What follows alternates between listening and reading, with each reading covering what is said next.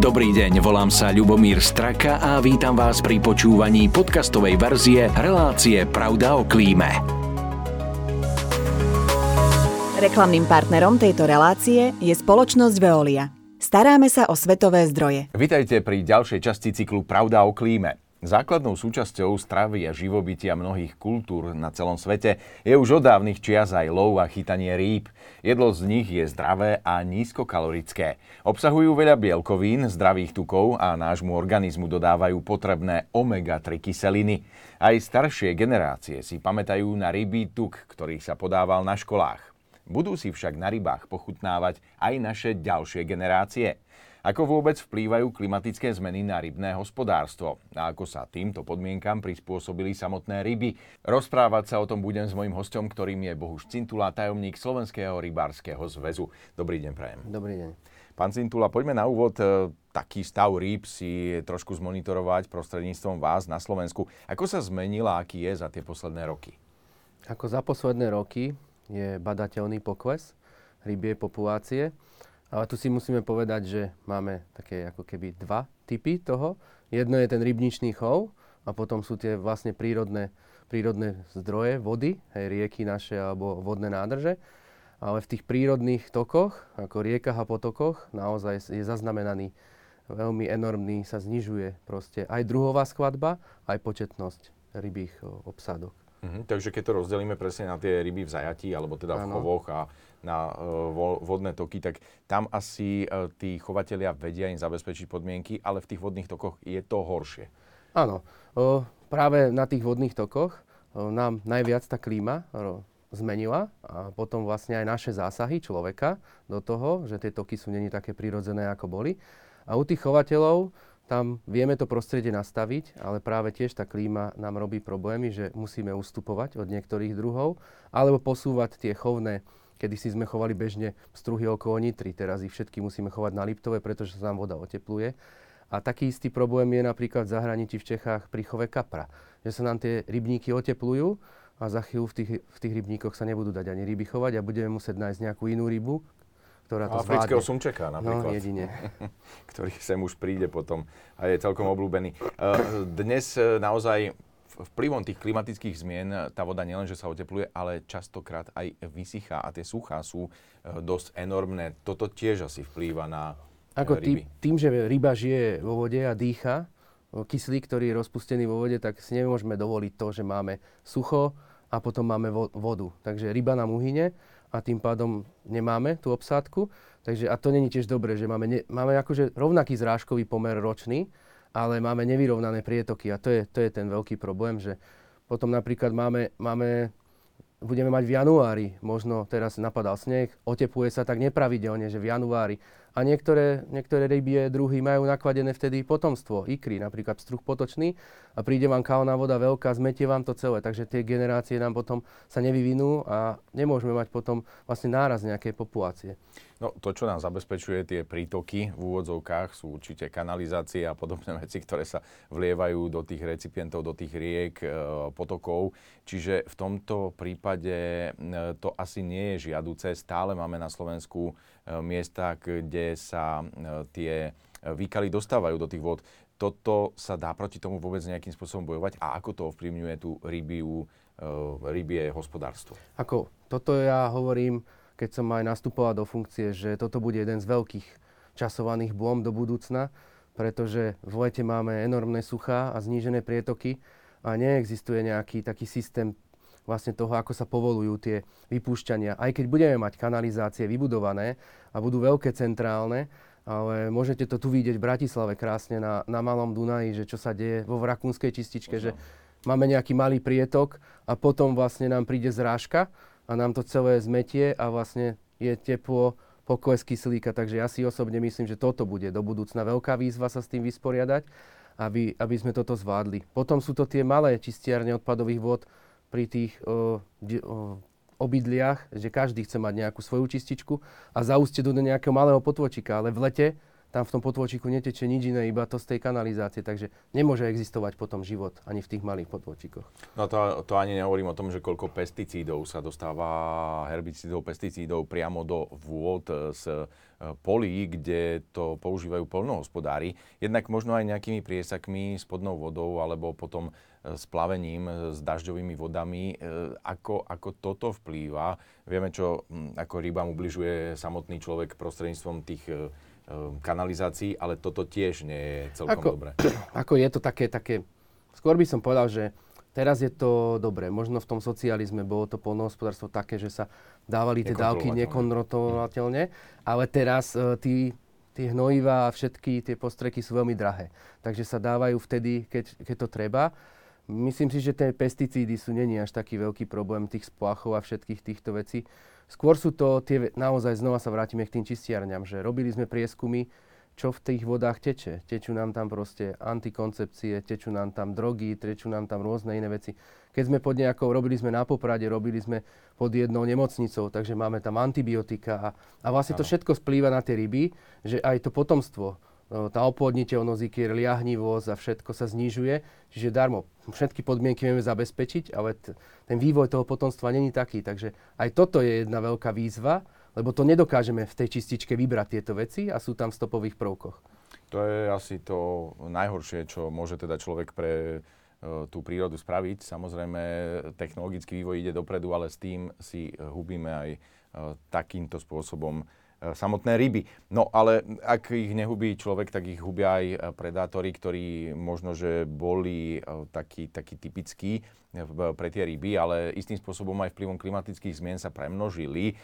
Ja možno spomeniem, neviem, či správne, kormorana alebo takú volavku popolavu. A dokonca ešte minister Budaj vydal v roku dvetisícdvadsaťjeden povolenie na úmyselné usmrcovanie kormorána veľkého na chovných a lovných revíroch. Ako to vnímate? Ako vnímate takýchto predátorov? Na jednej strane sú tu ochranári e, toho vtáctva, ale ak sa to vtáctvo premnoží, tak už žiaduce nie je v takom množstve. Áno, a tu znova môžeme povedať, že aj veľkou mierou klíma tomu dopomohla, pretože kedysi tie rieky nám zamrzli a tá rybia populácia bola ochránená vrstvou ľadu a nikto nám ich nezjedol. Tým, že sa nám to teraz vlastne otepuje, nám tie vodné nádrže alebo toky na Liptove nezamrzajú, a nám tie pôvodné druhy, ako je lípeň a pstruh potočný, dokáže ten kormorán volavka aj cez to zimné obdobie vlastne znehodnotiť. Vybere nám to, zožerie. Ako áno, výnimku sme dostali, ale poviem to tak, že výnimka je taká možno len šalamúnsky na papieri napísaná, ale viac obmedzujúca ako povolujúca. A pri tom, že budeme všetko chcieť zlepšovať, budeme sa snažiť aj na tú klímu, aj na toto, ale proste je tých predátorov enormne veľa a možno ste nepovedali vidru, ktorá je na Slovensku, sa rozmohla a to je tiež napríklad príklad toho, že v tých potôčikoch je menej vody a on nemá ukrytý, hej, alebo my sme napomohli tomu, že sme zregulovali toky, tie prírodzené ukryty pod tými koreňmi, pod tými kameňmi, ryba sa nemá kde skovať, takže ju vyzberajú, takže toto je, toto je celý ten problém aj tých predátorov. Je to, je to súbeh okolností, prečo nám klesia tá, tá rybia obsadka v tých tokoch. Áno, čiže možno raz Slováci naozaj budú hlasovať, či ryby alebo kormorány. Áno. Uvidíme. Ako kormorán je u nás nepôvodný, máme dve oficiálne uh, nejaké zimoviská, alebo kde sa liahnu. Proste máme na Dunaji a na východnom Slovensku a tá populácia, ktorá je u nás cez desaťtisíc kusov teraz, je migrujúca a tá sem príde iba zimovať. Takže keby zamrzlo, tak sa posunú do Maďarska. Keď, keď u nás rozmrzne, a v Poľsku rozmrzne, tak pôjdu preč. Tá spôsobuje najväčšie škody. Takže tam dole majú už čo halasle variť, u nás je to trošku horšie. Tak. Áno.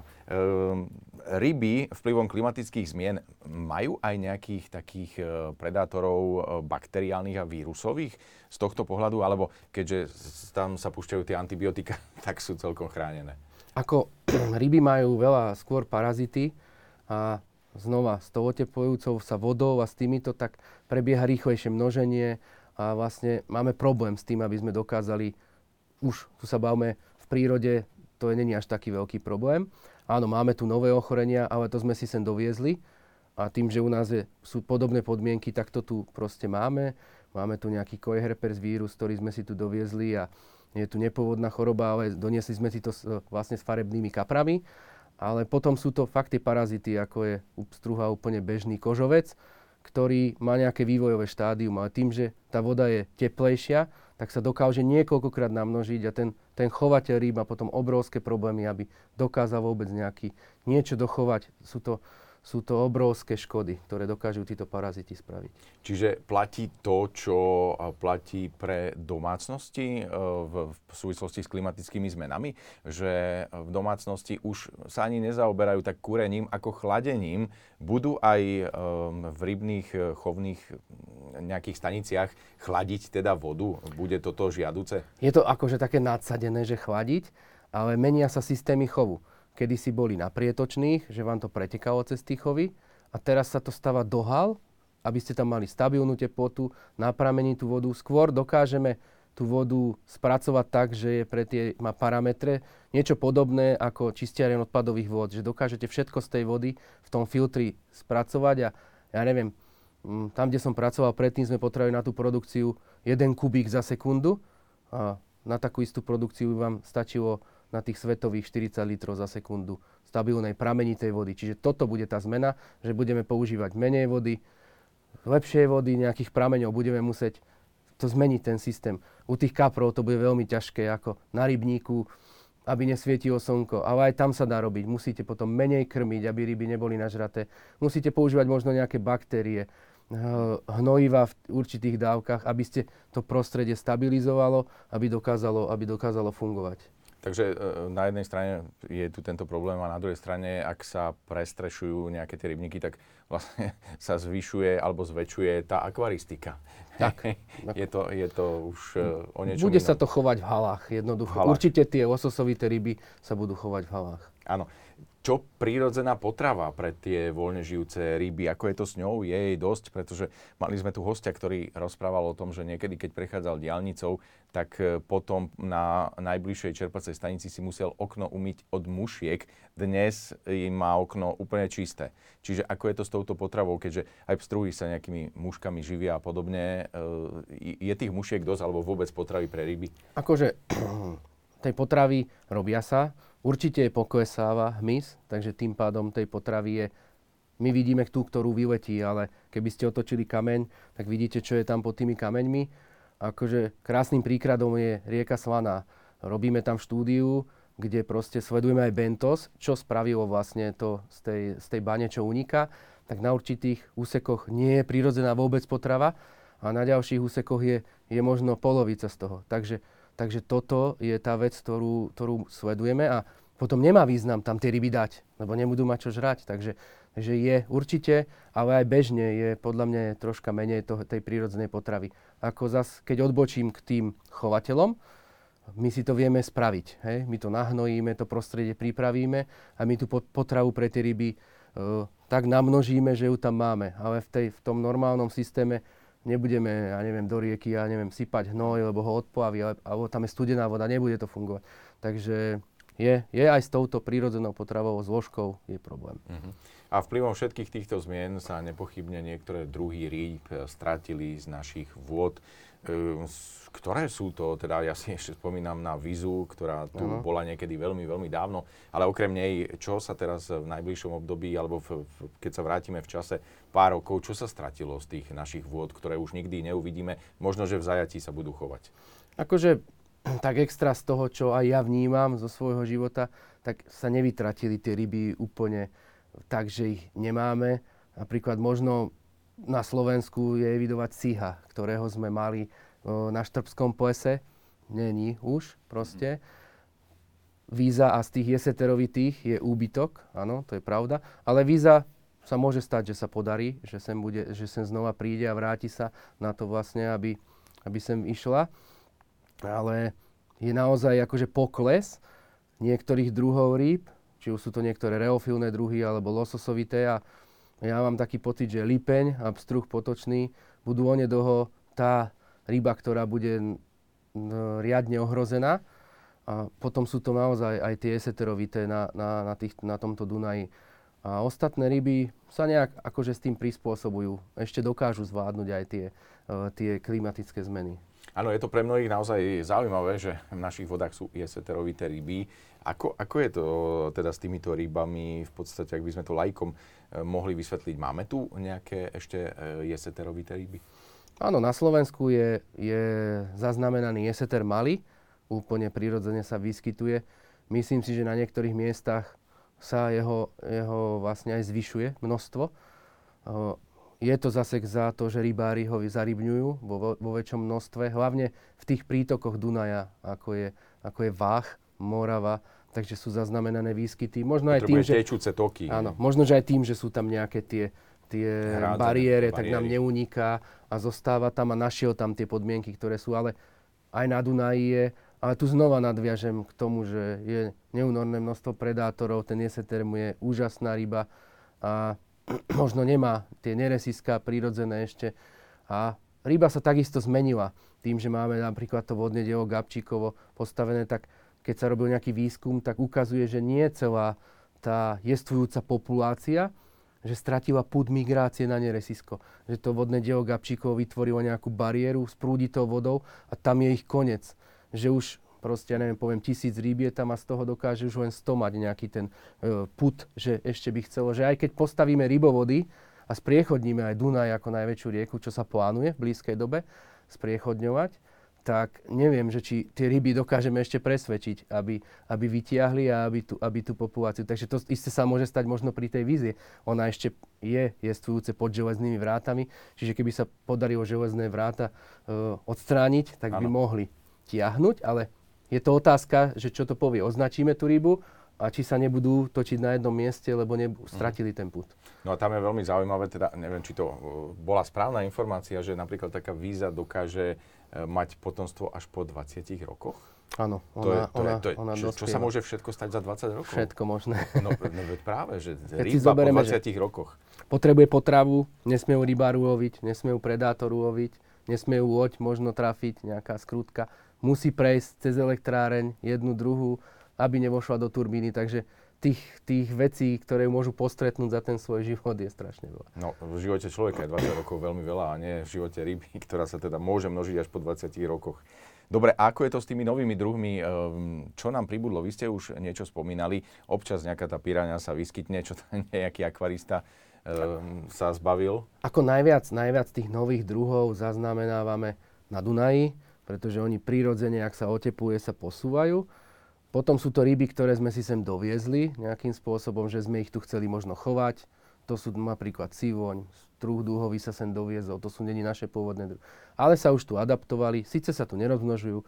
Potom tu máme nejaké tolstolobiky, amure, to sme si tiež doviezli, na chov, ale zatiaľ sa tu ešte nerozmnožujú, ale už sú tie otázky, že sa, že sa oteplilo, že znova sa tu už budú môcť rozmnožovať. A potom sú tu rôzne invázne invázne vlastne bíčka a rôzne na Dunaji tieto. Potom takým veľkým, podľa mňa, veľkou výzvou je sumček hnedý a čierny, ktoré naozaj majú tak obrovské množenie a máme, máme hlavne na južnom Slovensku a na, na východe toho juhu ok, povodí Tisy alebo na teplom vrchu obrovské problémy s týmito sumčekmi, pretože oni, nikto ich nechce jesť, oni majú strašné ostne na sebe, a tým pádom nemajú predátora a dokážu využiť to prostredie, ktoré je voľné, na to, aby sa tak namnožili, že, že sú všade a je to, je to všežravec, čiže on vám zje všetko. Jemu je to jedno, či vám zje kukuricu alebo rybku, takže dokáže sa v tom prostredí adaptovať. To je výhoda tých vlastne, tých inváznych druhov, že oni sa dokážu adaptovať, lebo majú niečo naviac, čo nemajú tie naše ryby, ktoré tu boli pôvodné. Um... Úplne na záver, opýtam sa, ako teda vidíte budúcnosť toho aj slovenského rybárstva a, a rýb v našich tokoch. Je, je niečo vôbec v nejakom sci-fi možné, že by sa dokázalo skrížiť, aby to prežilo? Je tá príroda taká silná, že by druhovo, medzi druhovo sa nejak skrížili, alebo že by teda priložili vedci ruku k dielu a vytvorili nový druh, ktorý by sa prispôsobil tým klimatickým zmenám? To si nemyslím, že až takto by sme išli ďaleko. Ale budeme sa posúvať v nejakých tých pásmach smerom hore. Prídu k nám ryby, ktoré sme tu nemali a budú tu úplne bežné a, a budeme sa musieť na to, na to prispôsobiť. A potom sú to také tie veci, že to budeme brať normálne, že, že to tu je. A čo by som k tomu ešte tak... Hm. Rozhodne v to slovenské rybárstvo nezanikne. Je to dlhodobá ano. tradícia a stále bude dostatok ľudí, ktorí sa budú chcieť starať o tie ryby, ja si myslím. Skôr by som ešte tak doplnil k tomu, že problém je, že predtým to rybárstvo bolo také, že, že to išlo samé. Áno. A teraz to rybárstvo bude o tom, že to bude riadený proces, tak ako všetko ostatné. Že už aj to, čo sme kedysi mali, ako keby poviem, zadarmo, že to robila príroda za nás, my tomu budeme musieť veľmi pomáhať, aby to fungovalo. A to isté budeme musieť robiť aj na tých obyčajných tokoch, potokoch, že budeme musieť tomu veľmi pomáhať, strážiť to, regulovať, možno dorybňovať, možno nejaké spôsoby robiť, aby, aby tu tie ryby, ktoré majú byť, prežili a aby sme odozdali aj našim potom, našemu potomstvu to, že, že budú mať nejaké ryby. Oni tu nejaké budú vždycky. Možno tu nebudú tie pôvodné, ale aj, čo som hovoril, ten pstruh lípenia, to nevidím, zas, že zajtra tu nebudú. Ešte ja, keď možno budem na dôchodku, tu, urči, tu budú, ale už ich bude menej, menej, menej, menej a už budú iba v určitých územiach. Takže možno, že nás to prekvapí a sa to vráti niekde naspäť, ale v to, v to nedúfam. Vidíme, že to ide rapidne i tak, ako je to naplánované, možno to, možno to ešte predbieha.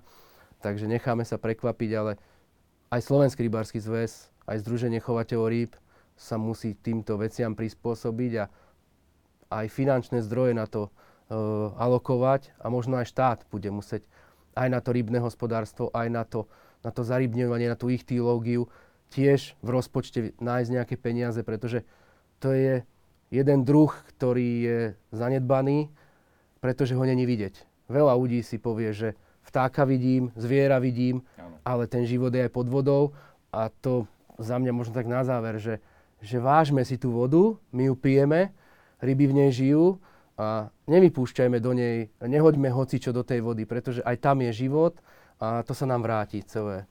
Áno, presne tak, to, čo príroda doteraz dávala človeku, jednoducho sa musí raz otočiť a ten človek musí dávať naspäť prírode. Ano. Ďakujem veľmi pekne za to, že ste prijali moje pozvanie, že ste odpovedali na otázky a ja verím, že, že to bolo zaujímavé aj pre našich divákov a poslucháčov. No tak držím teda palce a želám všetko dobré. Ďakujem.